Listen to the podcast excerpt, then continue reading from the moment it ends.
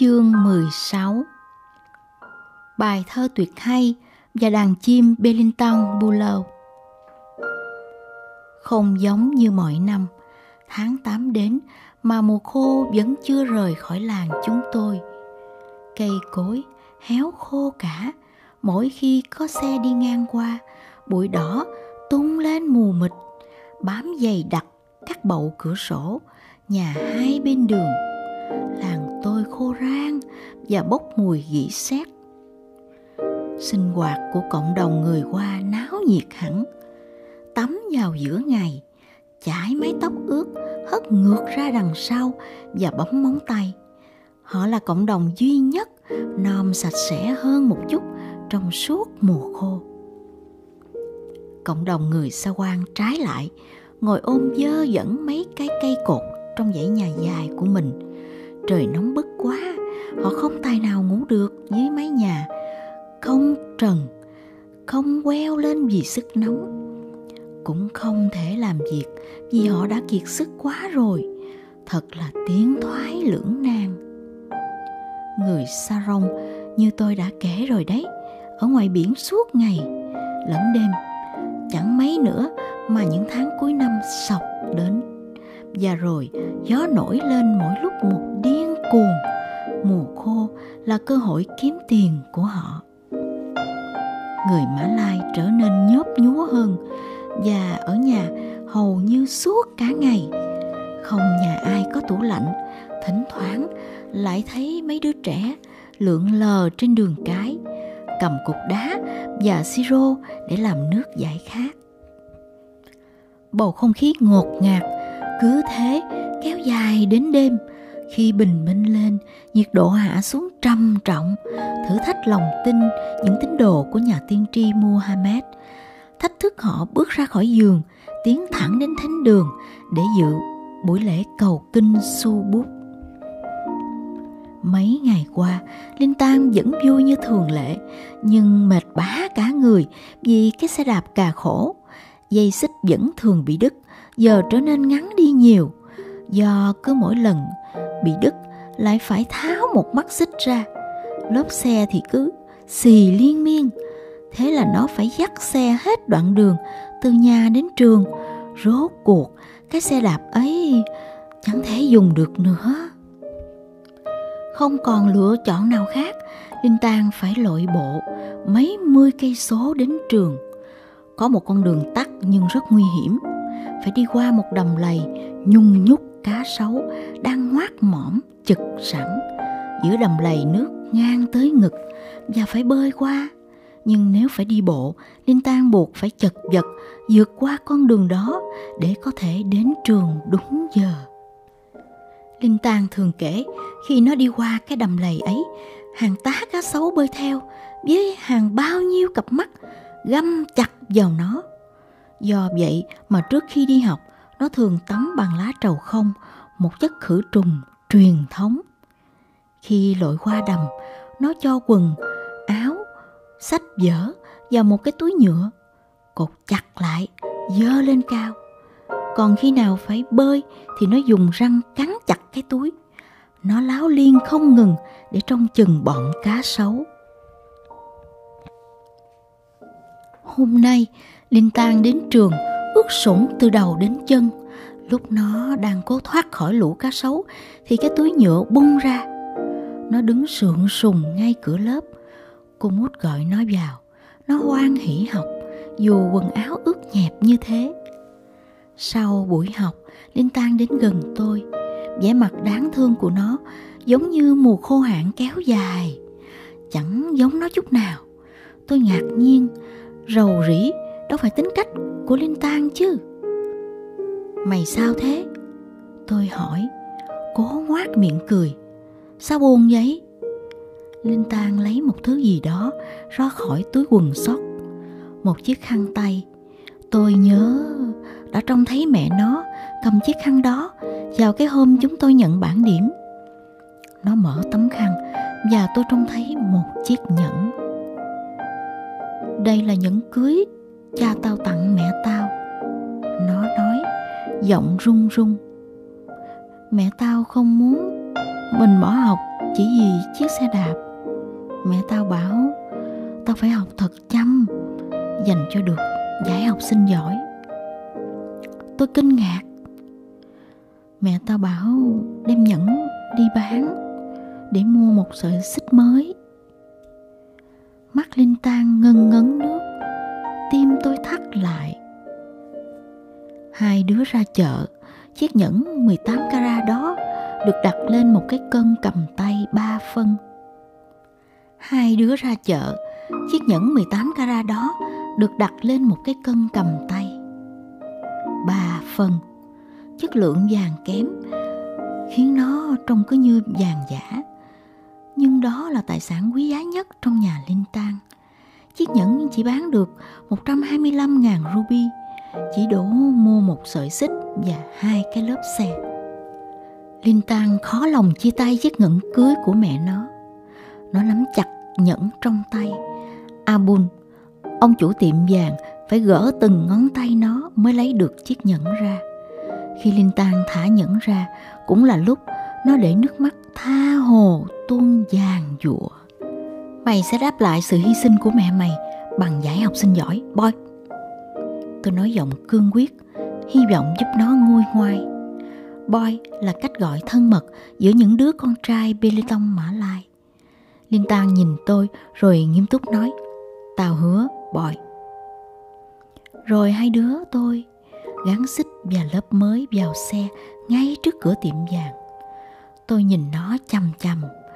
Nó vừa mới hứa, lời hứa thứ hai. Ôi chao, sao mà tôi yêu thằng bạn mình đến thế? Linh Tan và tôi chẳng mấy chốc quên bén vụ bán chiếc nhẫn cưới đau lòng đó.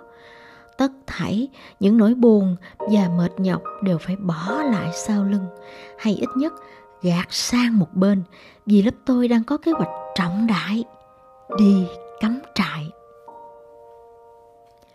Trong khi những học sinh trường BN đi xe buýt màu xanh da trời đến Tăng Sông Bandan để tham quan sở thú hay viện bảo tàng hoặc đi Verlup, tiếng Hà Lan có nghĩa là đi nghỉ mát cùng bố mẹ ở Jakarta thì chúng tôi đi đến bãi biển Bangkalan Bunai cách đây 60 cây số và chúng tôi cùng đi xe đạp đến đó. Dù năm nào chúng tôi cũng đến Bangkalan Bunai, nhưng tôi chưa khi nào thấy chán nơi này. Mỗi lần đứng trên bờ biển sát mép nước, tôi đều cảm thấy ngạc nhiên. Có thể với tâm trạng tôi lúc ấy giống như binh lính của Alexander Đại Đế khi họ lần đầu tiên thấy Ấn Độ. Trước hàng chục hecta cát trải rộng đến tận cánh rừng, tôi đã cảm nhận được một vẻ đẹp thật khác biệt. Đó chính là ấn tượng của tôi về Bangkalan, Brunei. Buổi chiều xuống, tôi sung sướng đi dạo loanh quanh rồi ngồi lại trên đỉnh ngọn đồi phía tây. Tôi nghe vẳng lại tiếng trẻ con, con của ngư dân, con trai và con gái nô đùa với phao, chơi bóng đá không cần cột gôn âm thanh ấy thật bình yên đằng sau tôi là một thảo nguyên cũng mênh mông như đại dương trước mặt. Hàng ngàn con chim sẻ đậu vắt dẻo lên trên những thân cây cỏ cao, chí chóe tranh nhau chỗ ngủ. Từ mấy khoảng trống giữa những hàng dừa, tôi trông thấy những tảng đá khổng lồ nét đặc trưng của Bangkalan Bunai xếp thành dãy trên biển đông xanh biếc, lấp lánh những nhánh sông nước lợ quanh co uốn khúc từ xa để cuối cùng hợp lại rồi cùng nhau đổ ra biển, giống như những dòng bạc đang tan chảy. Khi đêm dần buông, những tia nắng màu cam và đỏ len lỏi qua mái nhà sàn, làm bằng lá cây nanga nhô lên giữa những tán cây santigi khói bốc lên nghi ngút từ những bếp lò đun bằng củi dừa, nhằm xua đuổi đám rệp lổn nhổn chui ra giữa buổi Maghrib.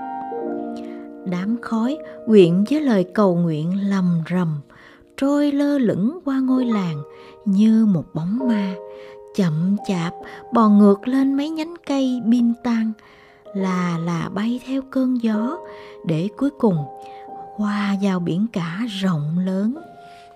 Những đốm sáng, đèn dầu lặng lẽ, nhảy nhót lấp lóa sau mấy khung cửa sổ nhà sàn, rải rác bên dưới. Tôi như mê đi trong khung cảnh êm đềm của vùng Bankalan ấy. Tự nhiên trong đầu tôi hình thành một bài thơ.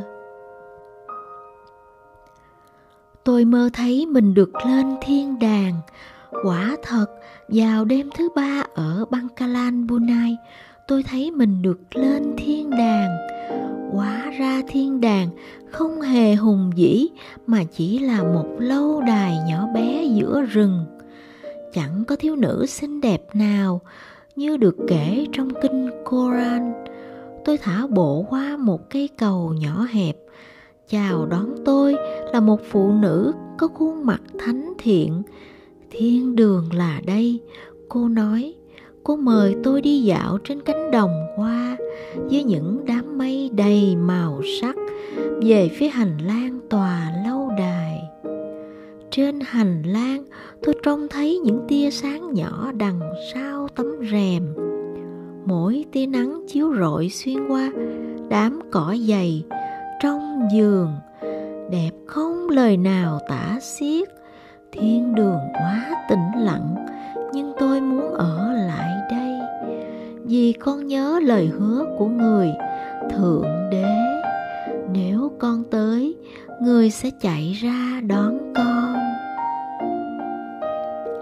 Trong chương trình cắm trại có một bài tập, một bài luận hay một bức vẽ hoặc một món đồ thủ công làm từ các vật liệu lượm lặt ở bãi biển với bài thơ này lần đầu tiên ở môn nghệ thuật tôi đạt điểm cao hơn maha một chút chuyện này xảy ra lần đầu và cũng là lần cuối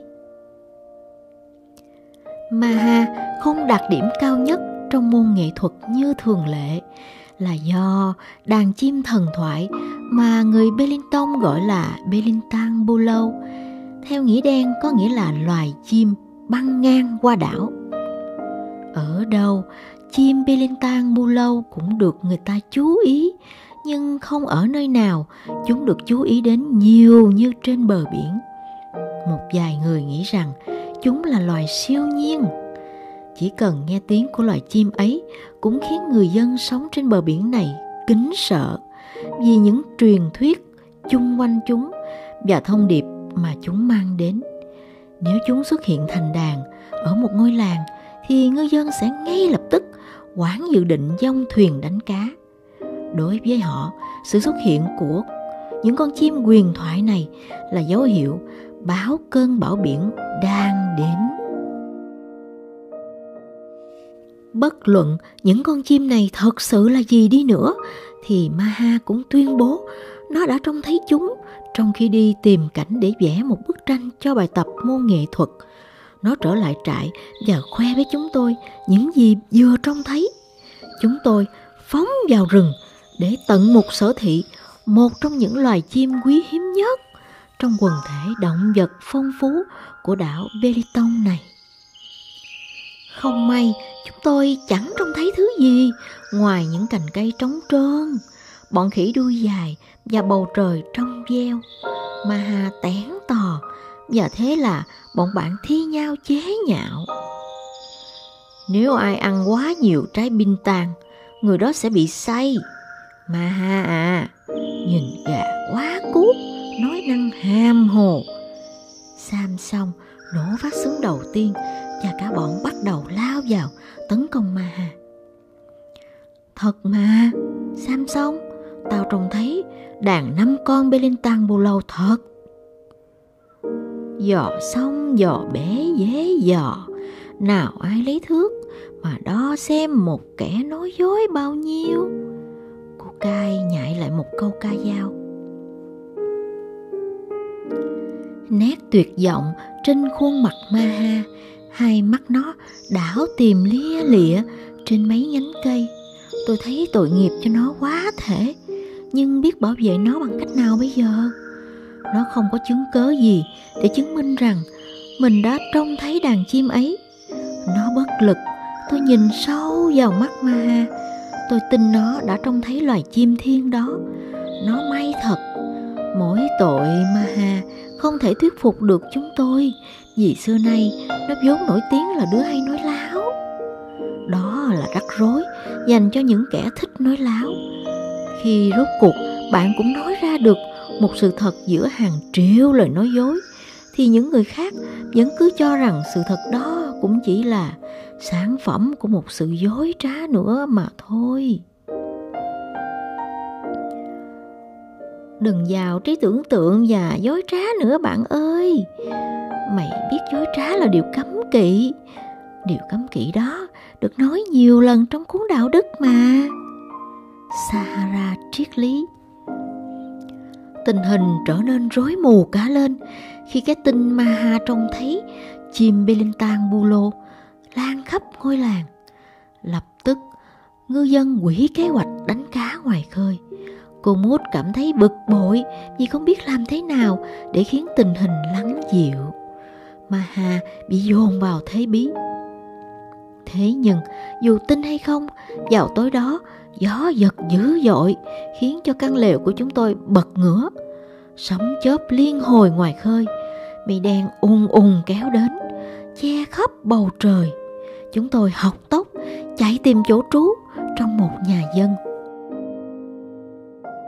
Có lẽ mẹ trông thấy chim Bilentangulo thật mà.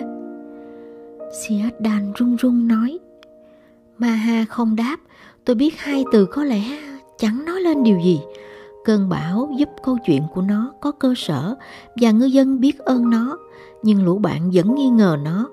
Bằng từ có lẽ nó cảm thấy tổn thương hơn bao giờ hết. Nó cảm thấy mình như là một persona non grata kẻ bị ruồng bỏ. Ngày hôm sau maha vẽ bức tranh đàn chim Belintang bulo ấy là một chủ đề thú vị năm con chim được vẽ với những hình thù không rõ nét, đang phóng nhanh như chớp xuyên qua các tán lá trên ngọn cây Merati. Nền bức vẽ làm những đám mây đen u ám báo hiệu bão sắp đến. Biển được vẽ bằng màu xanh thẫm, trong khi mặt nước lấp loáng, phản chiếu ánh chớp phóng xuống từ bầu trời bên trên, nhìn thật thích mắt những con chim được vẽ bằng những vệt xanh nõn chuối, không rõ hình thù, đang bay với vận tốc chóng mặt. Nếu mới nhìn sơ qua, ta tưởng là năm đàn chim, nhưng thật ra đó chỉ là ảo giác do nét bút tạo nên thôi. Một bức vẽ thực sự nhìn muốn nổi gai ốc. Ý tưởng ẩn chứa đằng sau bức vẽ của Maha là nhằm cố gắng nắm bản chất của loài chim Pelintang Bulau huyền thoại. Khi vẽ, những con chim có ma lực này, nó đã giúp chúng tôi hiểu thêm về loài chim ấy. Loài chim không thích tới gần con người, cũng như những huyền thoại kỳ dị, khuấy động tâm trí người dân miền biển. Đối với ma ha, những con chim ấy được vẽ theo lối rõ ràng, tròn trịa như trong các bức hình giải phẫu học. Xem ra không mang tính nghệ thuật chút nào. Thế nhưng xem xong, cô cai và Sarah cứ khăng khăng cho rằng hình thù con chim không rõ gì cả. Bởi lẽ thực ra Maha không hề trông thấy chúng. Maha liền tiêu nghỉu, mặt méo sệt đi. Thất vọng vì tính chân thực của tác phẩm bị nghi vấn này nọ. Maha nộp bài muộn. Đó là lý do nó bị điểm thấp. Chỉ vì nó nộp trễ so với thời gian quy định, chứ chẳng liên quan gì đến khả năng thẩm mỹ của nó cả. Lần này, cô không cho em điểm cao nhất, để dạy em một bài học. Cô mút nói với maha lúc này đang khoác vẻ mặt lãnh đạm, thờ ơ. Không phải vì bức vẽ của em xấu dù làm bất cứ việc gì chúng ta cũng phải tuân thủ nguyên tắc người dù tài bao nhiêu mà thái độ không tốt thì vô dụng mà thôi tôi thấy cô mút thật công bằng. Mặt khác, cả tôi lẫn mấy đứa kia đều không lấy con điểm cao nhất lớp ở môn nghệ thuật của tôi lúc này để công nhận sự ra đời một nghệ sĩ mới. Nghệ sĩ tài ba lớp tôi vẫn là ma ha một và chỉ một mà thôi, duy nhất.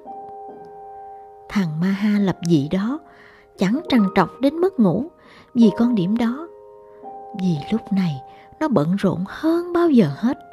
Nó đang mãi suy nghĩ để tìm ra ý tưởng cho lễ hội hóa trang ngày 17 tháng 8, ngày quốc khánh.